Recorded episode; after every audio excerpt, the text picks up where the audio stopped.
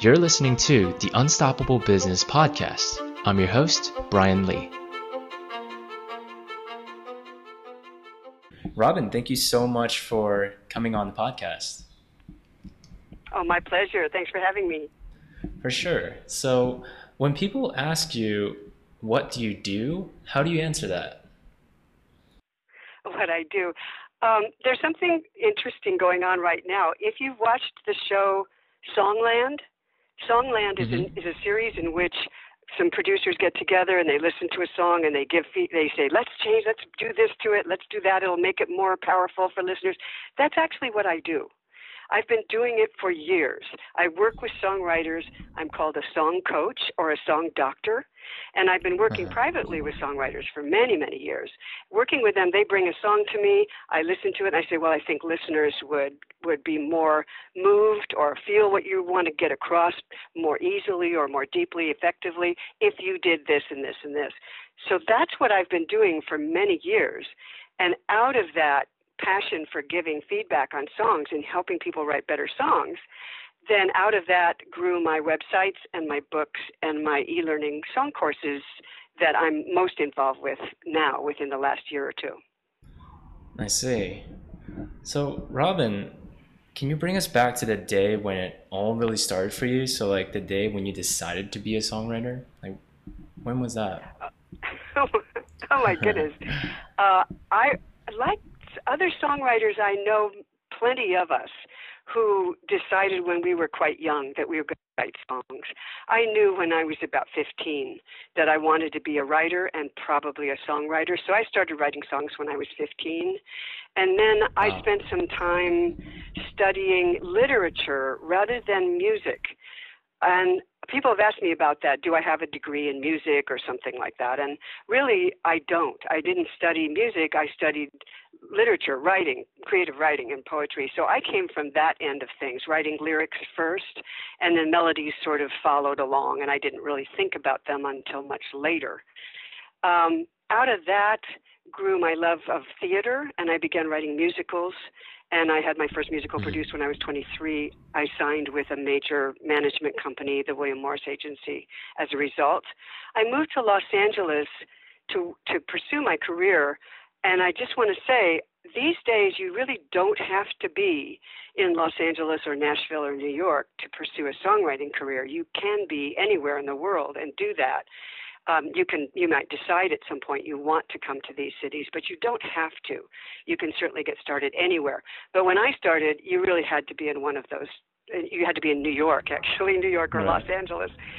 And over the years, um, that has changed because of social media and because of the internet, but that wasn't there when I was coming into the business. So I ended up working in theater, and then I moved over into um, uh, writing songs for the Disney Channel. I wrote and produced 100, 200 songs for the Disney Channel for shows uh, wow. that were airing. And then I moved over and I began producing albums for Walt Disney Records. So for many years, I specialized in writing songs and producing music for licensed characters. And I worked with all the Disney characters. I worked with all the Looney Tunes and the Animaniacs and um, uh, Flintstones and I mean every character you can think of. If it had fur, I produced it or wrote for it. And I had no idea there was a career doing that. No, how would you know? You you couldn't possibly plan on that career.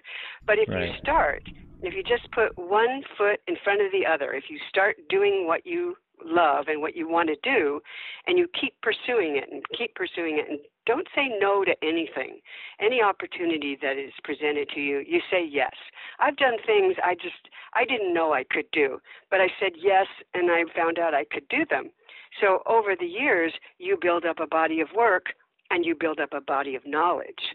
And that's what leads you towards e teaching or any kind of teaching is that you have this body of knowledge that if you are the kind of person who likes to share that with others, then you're probably going to be a good teacher. So it wasn't until the very end of my career, I've been doing this for about 40, 50 years, and the very end of my career that I began teaching when I felt like I had written a lot and I was ready to start sharing that knowledge with people and that's when I began putting up my websites with information on songwriting and then writing my books and then finally uh, getting into e-learning online. Wow, I see.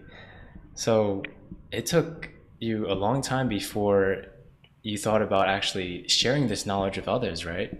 Was this for a certain right. reason? Yeah. Mm-hmm. I, well, I think when you're doing it, I know when you're doing it, when you're actually in the thick of it, you work as many hours a week as you've got. So when I was writing for the Disney Channel, I was writing three to four songs a week and producing those songs. So I didn't have time to do anything else, and I did that for a few years. Then I moved over into producing albums, and I, you know, that took every minute of every day. And it wasn't until I started, I the internet came along, and I began. I saw right away what the potential was for the internet, both for sharing my music and getting out to people, and also for sharing my inf- the information that I had. So in 2001 when the internet was really just you know pretty early on, uh, I put up my first website, robinfrederick.com, and I posted a lengthy article on how to write a song, step-by-step guide. And that was one of the first postings on the internet that had to do with songwriting. And um, the search engines picked it up right away. And so from the beginning online, I had a lot of people um, uh, reading my articles and visiting my sites. So that's when it really first started the sharing idea. But up until then, if you're doing something like this where you're in the music industry, you work every second that you've got. And then eventually you go, okay, I can't do that anymore. I don't want mm-hmm. to do that anymore. Mm-hmm. I'd like to relax a little, that end of things a little bit. And I'd like to look over at maybe sharing my knowledge and paying that forward to other people. And that feels wonderful. I love I love it when one of my students writes a song that's better than the song they wrote before and writes a song that moves the other people in the course or moves me, which they do all the time. I love that. It's it's like watching your kids grow up, you know? It's like watching somebody's you watch the light bulb go on and you go, I had mm. something to do with that. Mm-hmm. That's the wonderful thing about teaching. Wow, that's very interesting. So very early on on the internet, I mean 2001, putting a site up like that, yeah. was it what was it like? I mean, it wasn't like something in your expertise to, you know, just throw a website up there. No. well, you know what's it, what's funny is it was quite it was pretty easy back then because all you had to do I mean I don't know if you ever saw any of those websites but mm-hmm. it was very easy because websites were not very complicated they were tables and it just basically what you had to say and you organized it in tables things like that and so I started doing that and all you had to do was learn how to use HTML, which is really dumb code.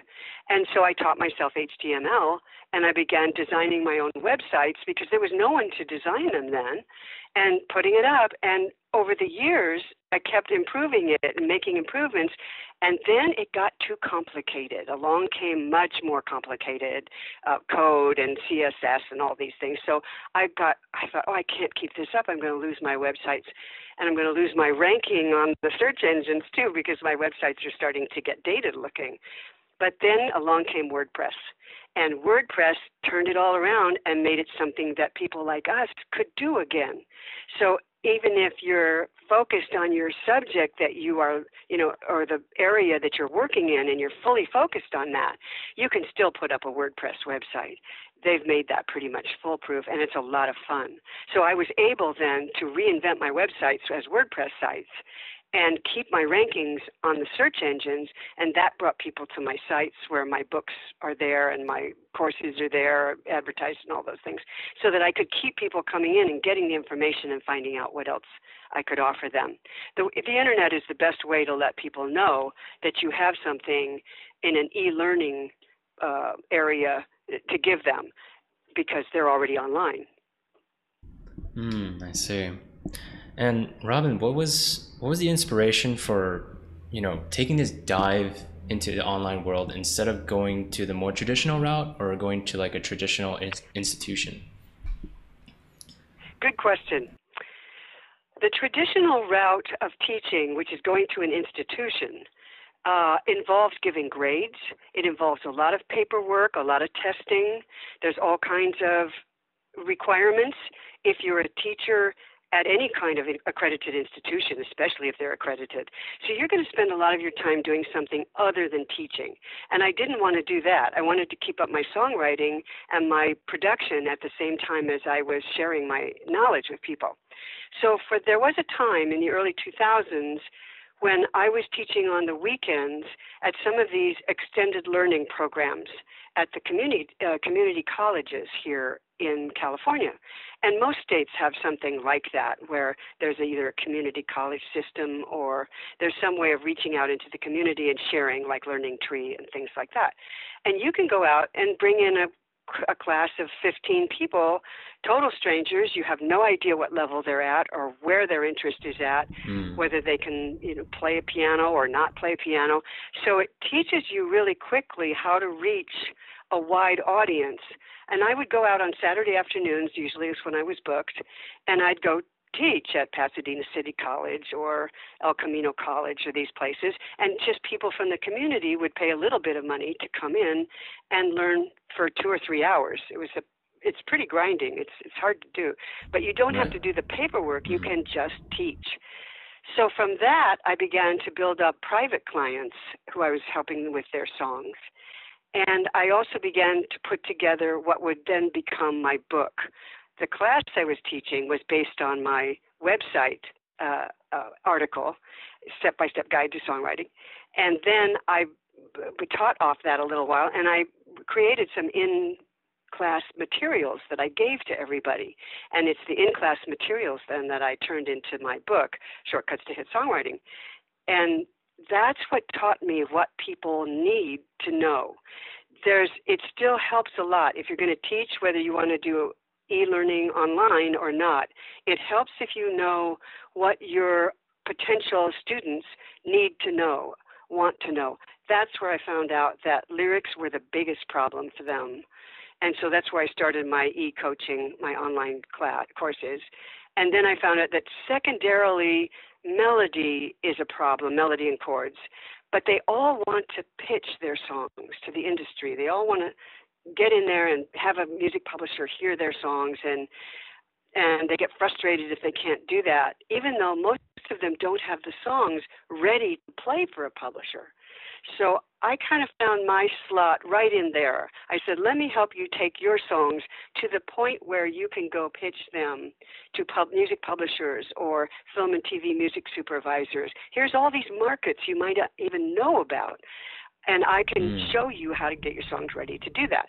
So I have pretty much started that when I was teaching live on Saturday afternoons. I did that for a couple of years, and it involved a lot of commuting, a lot of time, a lot of prep for very little money.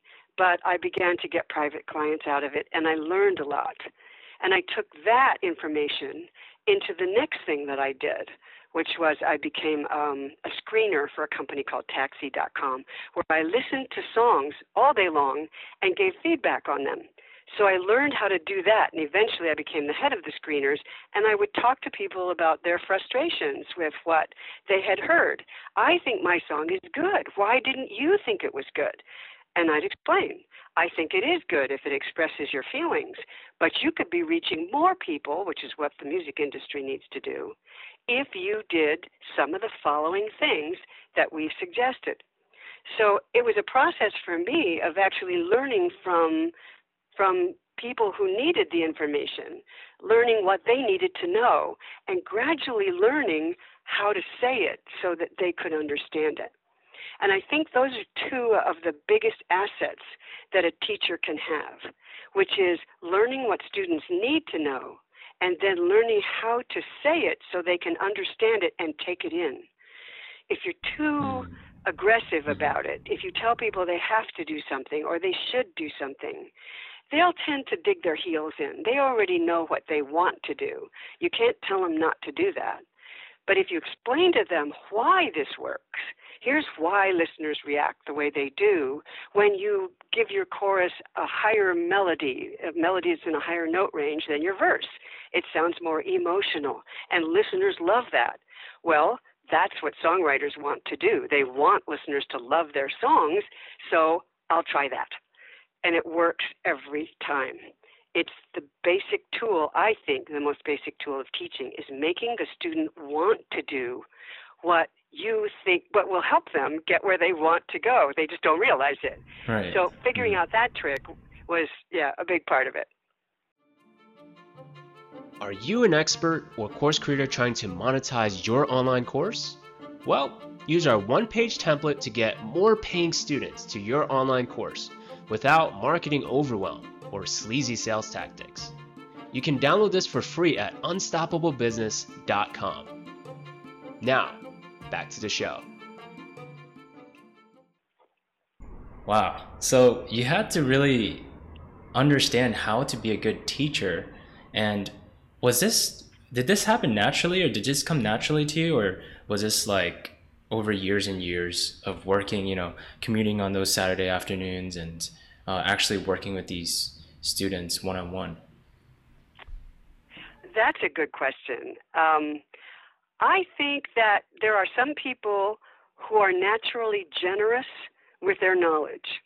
There are other people who really hold their knowledge close to themselves. They feel that, that for competition reasons, they don't want to turn loose of their knowledge. And I think that it's the it's the person who's willing to be generous with their knowledge who makes uh, will make a very good teacher they'll figure out how to do it. If you want to share your information with people, they're going to want your information. Hmm. If you feel you want to hold your information close, I probably wouldn't suggest that you become a teacher because you're going to be struggling against your students' needs the whole time that you're teaching. I think the best, the things that, the three things that make a good teacher are one, be generous with your knowledge. That's the very first thing. The second is organize the information for your students so, because if you think about it, they can get probably most of the information you can give them, they can get on the internet somewhere. In the case of my case, they can get it right from my websites. I've been very generous with the knowledge on my websites. Mm-hmm. So when I go to teach it, yeah, they could go online and get a lot of this. But if you organize it so that they can understand it quickly and go through it rapidly and gain, and gain an understanding quickly and see themselves progressing, that's a whole different ballgame. That's what a good teacher can do. And the third thing is give them a structured experience. Give them information first, then give them resources they can use to help them put that information to use, and then help them practice it. And a lot of people will say, "Oh, I don't. I hate practicing. I used to practice the piano and I never learned anything." And that's exactly how I feel too. Uh-huh. So when I went to do this, I thought, I don't want them to practice the way I practiced piano, which was nothing but frustrating. I instead I came up with ways for them to practice this in small steps so that they can see the progress with each step that they take. Now, every teacher is going to find different ways to do that but you want your students to feel like they're making progress. And I think you can see that as you work with them. When I started my courses, my online courses, I was watching and I saw that students who were taking the self paced course were having trouble sticking with it. They were dropping out after some people stayed with it all the way through, but a lot didn't. And some people, life gets in the way. They're just they can't stick with it. It's you know mm-hmm. too hard for them. It's too many hours. But I noticed that when I offered a mentored course, and I was there once a week for them, um, then they could make that progress each week because every week I said, okay, here's your assignment. You do this, you turn it in next time we meet. I'll give you feedback. And that kind of step by step program really helps a lot of people. Some people are just not good at self paced, they're not good at learning things from books they're the ones who really respond well to a mentored course. When you're doing a mentored course, you charge more for it than you do for a self-paced course because of course you, it takes your time to be there and you have to decide how many people you can take and realistically give feedback to that many people in a couple of hours. And you know you have to structure it for yourself to make sure it's comfortable for you. And then you decide how much you need to charge in order to make it worth your time. So when you get into e-learning, by that time, I think it's probably a good thing to have spent some time with students um, live to, to be there for them and get their feedback. You can also do that online. You can actually, uh, once a month, I meet with all of my students, anybody who wants to come, to a kind of virtual office hours online, and I ask them, mm-hmm. what's hard for you? How are you doing? What do you have questions about? And that tells me how to improve my courses. So there's still feedback. Even when you're working online, I think you still need feedback from your students. Wow, I see. It seems like you're constantly looking for feedback from your students, even though it's an online experience. Mm-hmm. Hmm. Yes, I think so. I think that's up to the teacher. There are online courses that don't have teacher feedback at all. And my self paced course, I do the once a month office hours just to stay in touch with them so that they can come if they want to. Plenty of them don't, but some of them, the ones who are motivated, they do. And those are the people who usually end up taking my mentored version of that same course. So offering them a, you know, by I'm offering them an opportunity to take it either as self-paced or mentored, and the people who need it to be mentored, they have that option. And I can still have a lot more students in my in my self-paced course than I would ever have a chance to take into a mentored course. So it's a it's a nice um, it's like a menu of things. You can take it this way, you can do it that way, and then gradually you organically add more courses to that as you find out what students want and need the most. You can add more courses, and I like to build things organically myself. So I didn't launch a whole bunch of courses all at once. I just launched with one course, and then I've been adding to it. Oh wow, that's pretty amazing it seems like you have a lot of teacher skills that you've uh, sort of learned over the uh, along the way. Did you have a mentor um, who sort of guided you, or this was something you just sort of picked up? Uh, I picked it up myself. When I started in the music industry, no one was doing this. No one was teaching songwriting there was one person who was teaching songwriting. I went to some of his courses, but um, it took a while before we began to have some live courses. Dick Grove Music School, and then Berklee School of Music, out where you are um, in New York, and uh, gradually we began to have some teaching, songwriting teaching, but there was no one to do that much, much, you know. So I pretty much every we all had to teach ourselves and learn from the music that was popular that listeners liked, learn from that, study those. So I learned early on to to reverse engineer hit songs and learn how to write like that or write like Disney wanted or you know which I spent so much time doing. And so right. later on, when I started teaching, I thought, what would I have wanted someone to show me? What would have helped speed up my career by you know five years or ten years or so what would have what would i have wanted? So if you put yourself in the shoes of your students i think you have the best chance of becoming a good teacher very quickly. And you can ask them. You can start out you know you do your first course. One of the things these community colleges did was that they handed out a review uh, you, you had these little cards you handed out at the end of your course and at the end of your class. And the students would fill in here's what i liked about the course. Here's what i'd like to see happen. Here's what i didn't like. And then they'd pass all these in and i could read them before i handed them in to the um, school. So that helped me also to understand what they were missing and what they liked because you want to know what your students are liking so you can give them more of it too mm. and how they like to learn mm-hmm. so you learn i think from your students as much as from anyone I don't know who who would teach. Uh, I mean, this is as much mentoring as I think you can even get. I sometimes mentor people in starting up their online courses because, especially if they're in my field, uh, I'll help out with that and say, now you need to organize this and be generous. And but organization is the one I've noticed that people often miss out on. And I just have, I do have a good organizational skills. If you can organize your closet, you can organize an online course. if your closet looks like a rat's nest, I would probably wait. okay. All right, makes sense.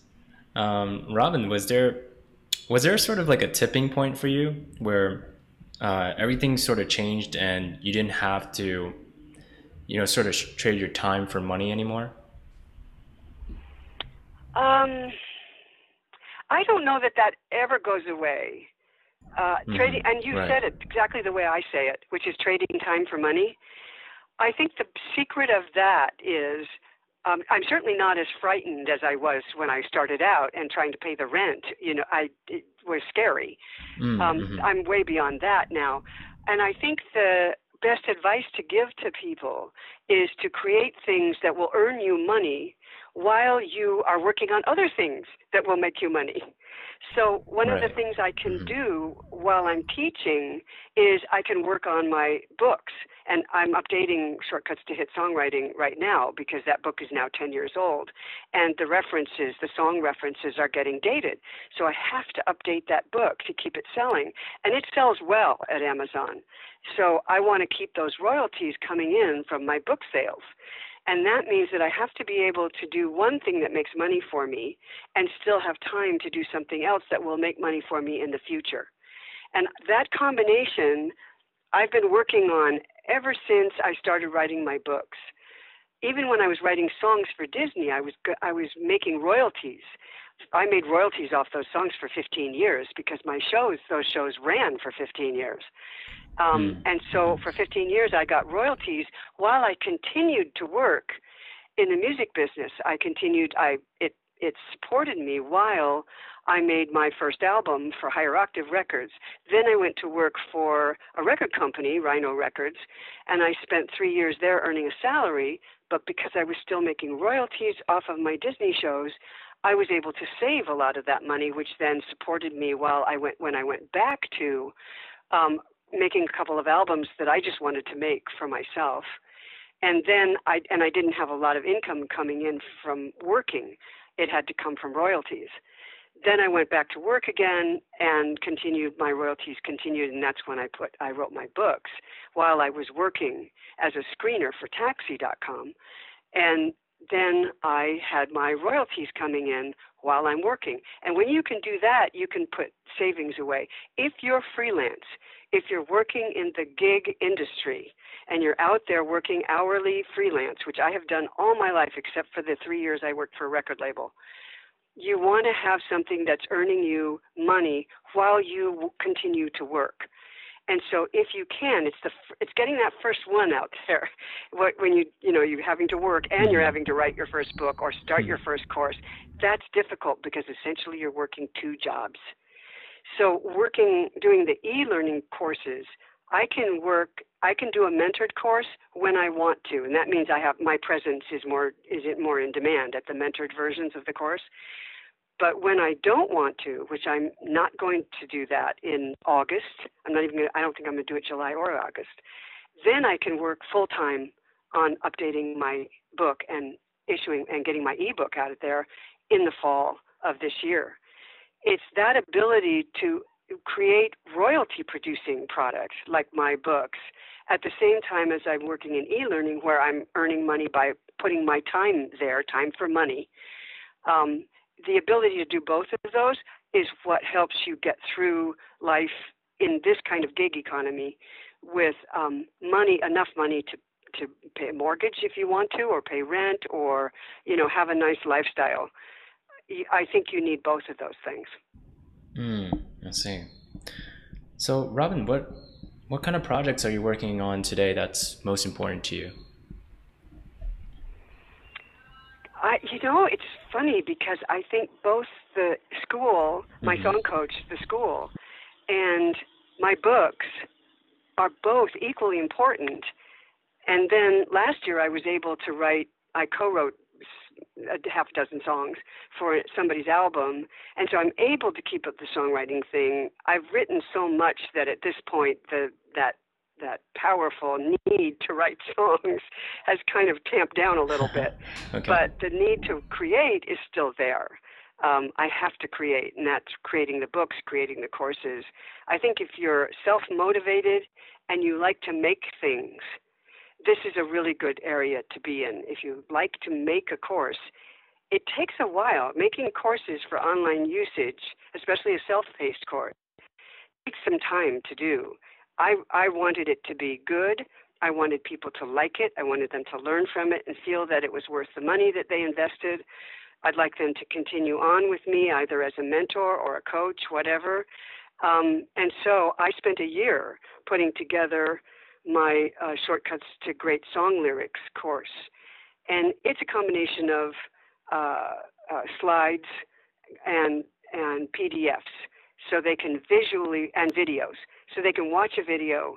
Then they can look at the PDF that goes with it, a, a, a document, written document, that goes that that gives more information that I can't give in a video. In other words, lists of songs to listen to, and look for the things you just learned in the video.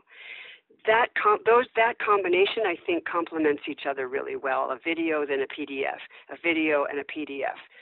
And so that's how I did it. But each of those things to do them night to do them and make them look professional takes some time. And when you make let's say that your course you're charging, let's say, 125 or 150 for a course, you need to give people 125 or 150 dollars worth of information and make them feel that they got that, whether they stuck with it or not. Um, at least they knew it was there if they wanted. And a lot of these courses, it's lifetime membership, so they can come back anytime. Some of these people will not be back for a year, and then they'll come back when they have time and they can work on it again. So you want to give them the experience, and that's a lot of time. I didn't do too much else that year when I was creating the course. Oh, wow. And then after the course was created and people start taking it, you have to do some promotion for it. So that doesn't take me a ton of time. I still I have to, I want to redo my websites to pro, to feature the courses more, but and I haven't done it yet. But I'll get there, and I can promote it to my I have about eight to ten thousand people on my email list, so I promote things out there, and I promote to Facebook. I have a lot of followers on my various Facebook pages for the books and things, and so anytime I do something. I have a built in audience that's waiting for it because they've done things with me before people on my email list go all the way back to the early 2000s when I was teaching live at the community colleges.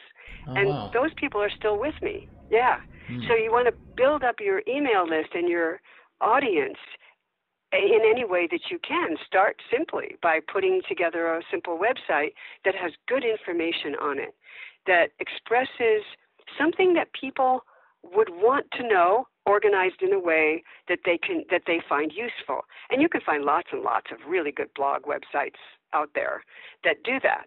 And then if you want to spin off a course or a book or any of those things, you have people who are already enjoying your website and signing up for your email newsletter, which you maybe send out once a month or something like that.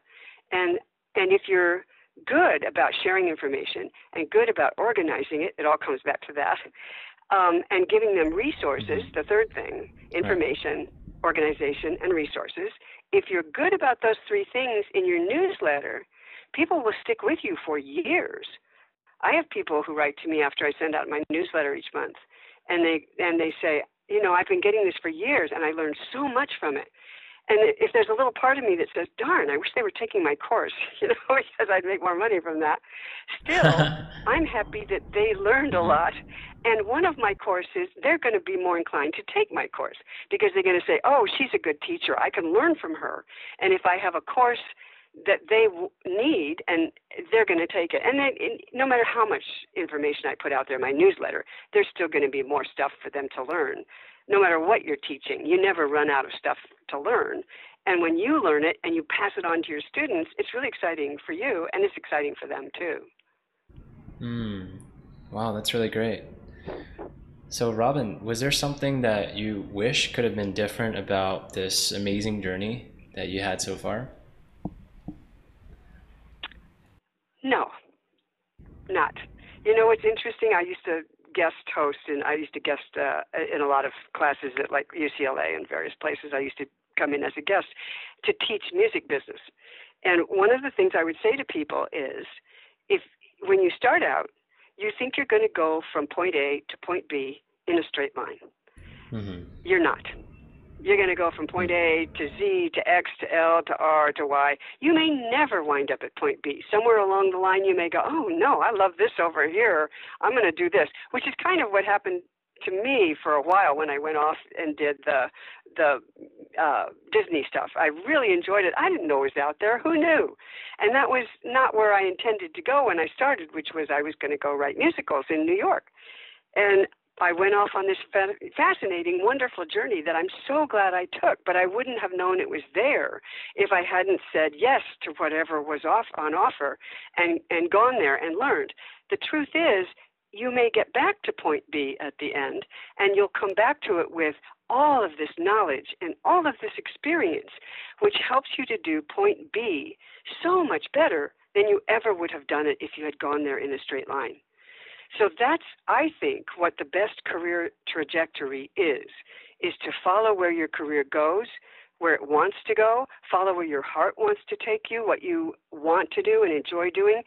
Take some risks, do stuff that's really scary sometimes, but you're going to say yes to it because you've you've got to go there, and you're going to end up where you want to be. Uh, and I think that's important. At you know, when I get to, I'm towards the end of my career now, but I feel like I don't have any regrets. There's nothing that I left undone that I wish I had done, and that's a wonderful feeling. That's what you want at the end of it. And having the fun now of sharing all of that with other people, I get to tell them all this crazy stuff that I learned because I did it, and they're going, "Whoa, right. you did that!" it's a lot of fun. So, Robin, you said that you're at the end of your career, do you still have a vision mm-hmm. for you know your products, your e-learning, everything out there? Do you have like a five to ten year vision? Oh yeah, oh, mm-hmm. oh yeah, that never stops. Okay. I'm glad you I'm glad you brought it up. Mm-hmm. I have mm-hmm. friends I have friends like me who are also have been in the business for 40 years and you know are, are kind of the constant songwriting and the constant networking and the constant you, you don't have to do that so much now but we all have way too many projects than we can possibly com- commit to. There's just too much to do. And I think that's a wonderful problem to have. Too much to do is a good thing. My to do list is so long, I don't even see the end of it anymore. and it's all things that I want to do. I I a, I've got another course I need to make. I need to do that course on on music and chords, melody and chords. I have to do that next, but I have to finish this ebook first, and then the ebook gets turned into a print book. So I got to do that, and then I have like three more ebooks I already did, and I'm there's more that I want to do.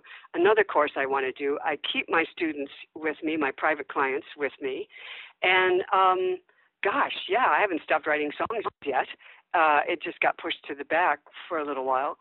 Um, yeah, absolutely. I have too many things to do, and I think that's a high quality problem, and I think everybody should have it. I, I'm amazed by, and not in a good way, by people who retire from whatever career they've had and they watch a lot of TV. I don't get that. Uh-huh. That's that's not me. Right, totally, for sure. Um, so, Robin, thank you so much for sharing your journey. It's really amazing. It's, I mean, you share some really awesome things on this podcast. Is there anything else that you would like to say to our course creators out there listening? I just go for it. You know, I think that if you have something, a hobby or a career that's taught you a lot, if you have a passion for something uh, that's and you've learned a lot about it, share it. Uh, whenever you feel the time is right, in your career and in your life. Share it with people. It is the most fulfilling, enjoyable thing you can do. Uh, it's or it's right up there with with the best, and it's a lot of work, but it's definitely worth it. And that's really all I, I would say to people is go ahead, do your research, learn what you need to learn, fill in the gaps, so that you can say to people, I have something to tell you. And if you do that, people will come if you if you share, they want it. They'll be there. And I think it just makes the world a better place, you know, when we pay it forward like that uh, to people, and they can share in the enjoyment and the love of doing what we love and enjoy to do. It's been it's a really fulfilling thing to do in your life.